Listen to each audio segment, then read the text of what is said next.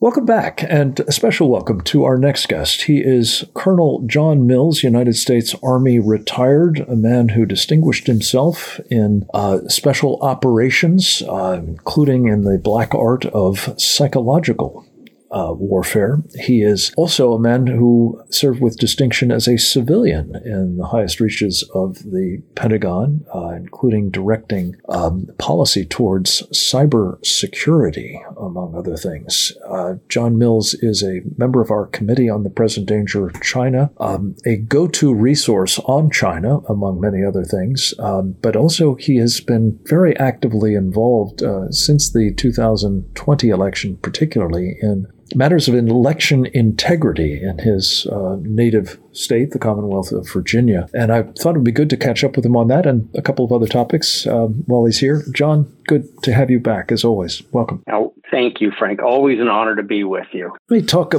little bit about the Virginia election. As I noted in our previous conversation with Robert Spencer, uh, by the time this program airs, um, we may know the outcome of the election. We certainly will have the balloting concluded. Um, but you have expressed on this program and elsewhere, John, concerns about election integrity in a couple of the populous um, counties, uh, notably Fairfax County, uh, controlled by Democrats and their machines. Um, I was struck in, a, in my commentary today, I talked a little bit about Peter Navarro's new book, In Trump Time, in which he talks about insights from the 2020 election. And I'd like to get your thoughts on this the importance of, you know, maximizing turnout, uh, the importance of having close scrutiny of the actual electoral processes, uh, the balloting and so on, but also the necessity for after action forensic uh, audits to make sure that it's all on the up and up. What do you expect in the course of today's uh, rounding up of the early voting that's taken place over the past couple of weeks and uh, where the Commonwealth is going from here? You know, Frank, um, we need a complete forensic review of the election of the Virginia election system. The Republican apparatus has be has been weak uh, and ineffective. Chris Marston, the legal counsel for the Republican Party, has effectively accomplished nothing. Uh, and has challenged nothing. In fact, uh, curiously, actually was uh, rooting for Pete Snyder while at the same time uh, actually working for Pete Snyder at the same time during the primary. That's past history. Um, we need a complete review because right now, at this point in time, it is so overly complex and confusing. There's so much fuzziness in the tactical execution. We have to make this as simple as possible. To validate a vote right now you, in Virginia, and this is common almost nationwide, you need a, the ballot. You need the ballot envelope if it was mailed and dropped off. Uh, you need the ballot image. You need the machine. You need the machine tape. You need the electronic poll book. You need like an hourly re- voting registry and uh, also the ballot cast so you can do the Jay Valentine fractal analysis. You need at least eight components. This is ridiculous. All you need is a ballot. That's a paper ballot machine that all it does is count uh, and, and, and, counts and without being connected to the internet and all that. I mean, I, I personally, John, I have to tell you, in favor of just hand counting ballots. I think we've discovered to our horror how connected virtually any machine can be, uh, whether you think so or not. But um, this this does seem to be the way we need to be uh, going back to the future, if you will, if we want to really assure electoral integrity. And uh, I pray that that's what we'll see in the course of the day today. And uh, as we uh, often say here, we'll know more later about that. Um, let me pivot to something else that we talked about with Robert Spencer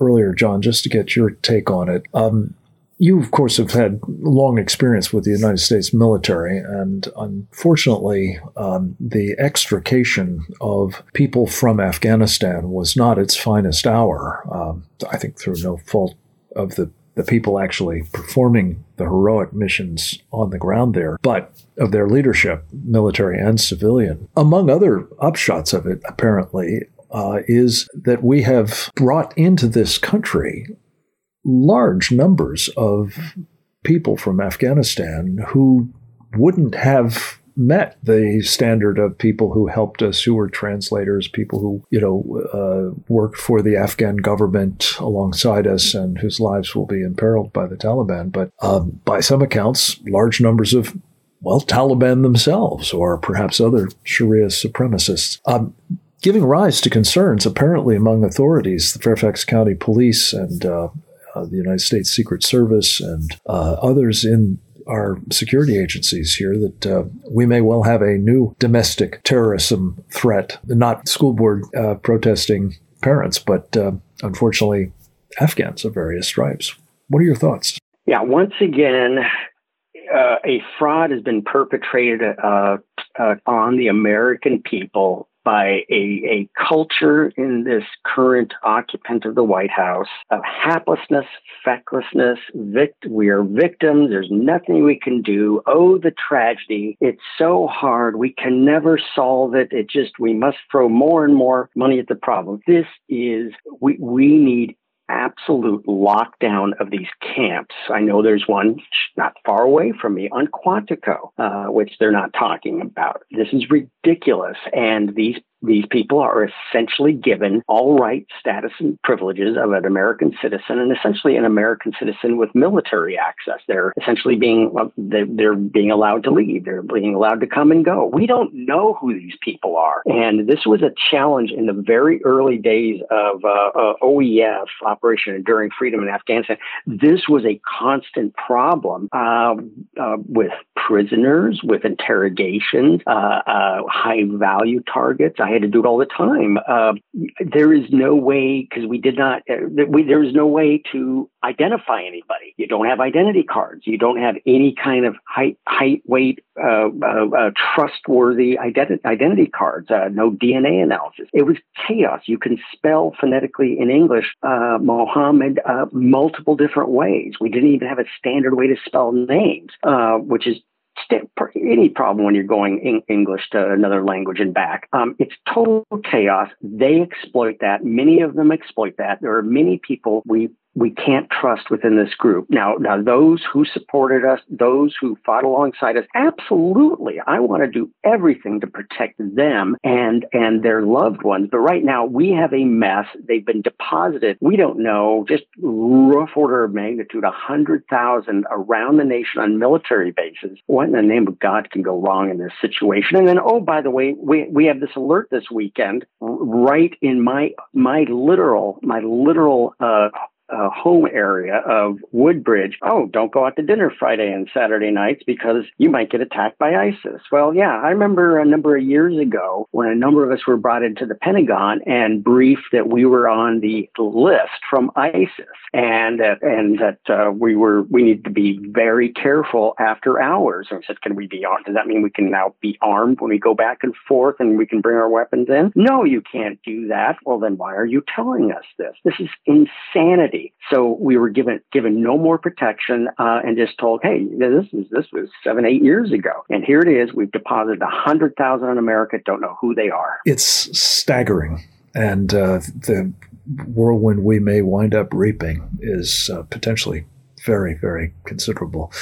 Um, we pray, obviously, John, that that won't eventuate, but uh, your insights into the prospects are really appreciated. Let me turn to China, John. As I mentioned, you are a member of the Committee on the Present Danger China. You've been working with us to help articulate what's needed to try to deter the Chinese Communist Party from what it seems increasingly intent on doing, which is using force against the people of Taiwan to take control of that island and uh, its considerable uh, capabilities, notably with uh, silicon chip manufacturing, but but in the process taking down another chunk of the free world, uh, much as they did with Hong Kong uh, last year. Um, John, uh, your take on deterrence is expressed in a terrific paper, very short paper at the Committee on the Present Danger site, presentdangerchina.org, um, both in a a longer version from several months ago and a shorter version uh,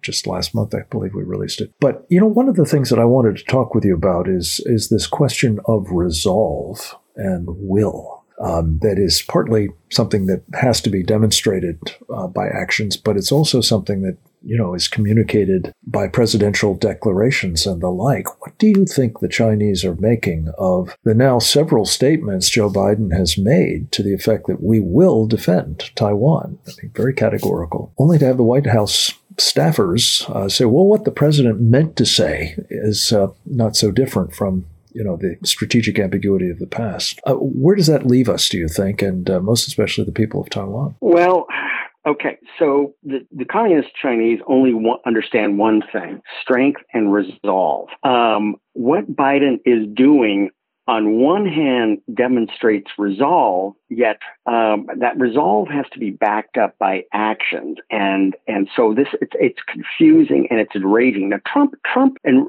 confused and uh, uh, enraged the Chinese, but it was absolute resolve and assertiveness, and he ran circles around them uh, because of his he would he was going to get our position and he was going to advance our agenda. With the Biden administration, I don't think they know what they mean. The Chinese don't know what they mean. And this is dangerous and they are playing with fire around and standing in a pool of gasoline. So, uh, on one hand, hooray for Biden and Blinken has said many, many comments. I mean, just in the last uh, number of weeks, said a number of comments about Taiwan that is just spinning the Chinese into the ceiling. Uh, good, but it has to be backed off backed up with resolve, which means absolute demonstrative actions of that means moving ammunition and missiles forward. That means putting advanced units on Taiwan. It means uh, ships not just passing but loitering through. I'm looking right now at a report right in front of me in a map. The Chinese read and mimic everything we do. We have a magnificent, but it needs to be recapitalized uh, military sealift command and national defense reserve fleet they and they mimic us over the shore logistics. That's our term. They read our doctrine, they they study everything they do we do, and they mimic us. So they are they are essentially creating their own military sealift command and their own national defense reserve fort of essentially civilian type ships that can be adaptable with ramps, pontoons, large barges for easy transfer of of uh, war material uh, to, to back right after the immediate forced landing. So they are mimicking us, and part of yeah. Oh, absolutely. I mean, this, this, it's, it's, dem- I'm looking at a report right now where they're doing this immediately off their own island, uh, their coast facing the forward county of Penghu, which, are, which is an island county right off of Taiwan. I'm not talking about Kinmen and uh, uh, Jinmen uh, um, and Mat- Matsu and Quemoy. I'm talking about Penghu, which is a large group, which would be ideal for our advance guard. Uh, but all of our war plans de- uh, depend on moving moving munitions units forward to demonstrate results. Part of that is the Panama Canal. And we presume in our war plans that we have we will have unfettered use of the canal. Wow guess who does the pilotage on the ships, has the contract for that? Guess who has the stevedoring contracts at both ends, at both harbors in Panama? We need to get our tail back to Panama right now and essentially cut out the Chinese and, and displace them. This is because we cannot presume unfettered use of the Panama Canal. They're going to block it. They're, they have enough uh, provocateurs there. They could block the canal. I fear that may be the case, John, uh, with the cumulative effect of their presence there over now quite a number of years since Jimmy Carter gave up the canal. This this is a serious problem, as you say. Uh, if you have to circumnavigate the southern tip of South America to uh, get your fleet or your uh, ships that uh, support it uh, into the Pacific from the Atlantic coast, uh, it will take you a very long time, and it may be critically uh, too long a time in light of uh, Chinese war plans. So, John, as you look at um, the administration, and I, I, I, did want to mention Tony Blinken has made a number of uh, rather more forceful statements, but I heard him over the weekend insisting that no, no, it doesn't change anything from our previous position. So I, I think as to what the Chinese are making of this, John, uh, at best it's confusion, and at worst it's confidence that uh, these people aren't going to do anything.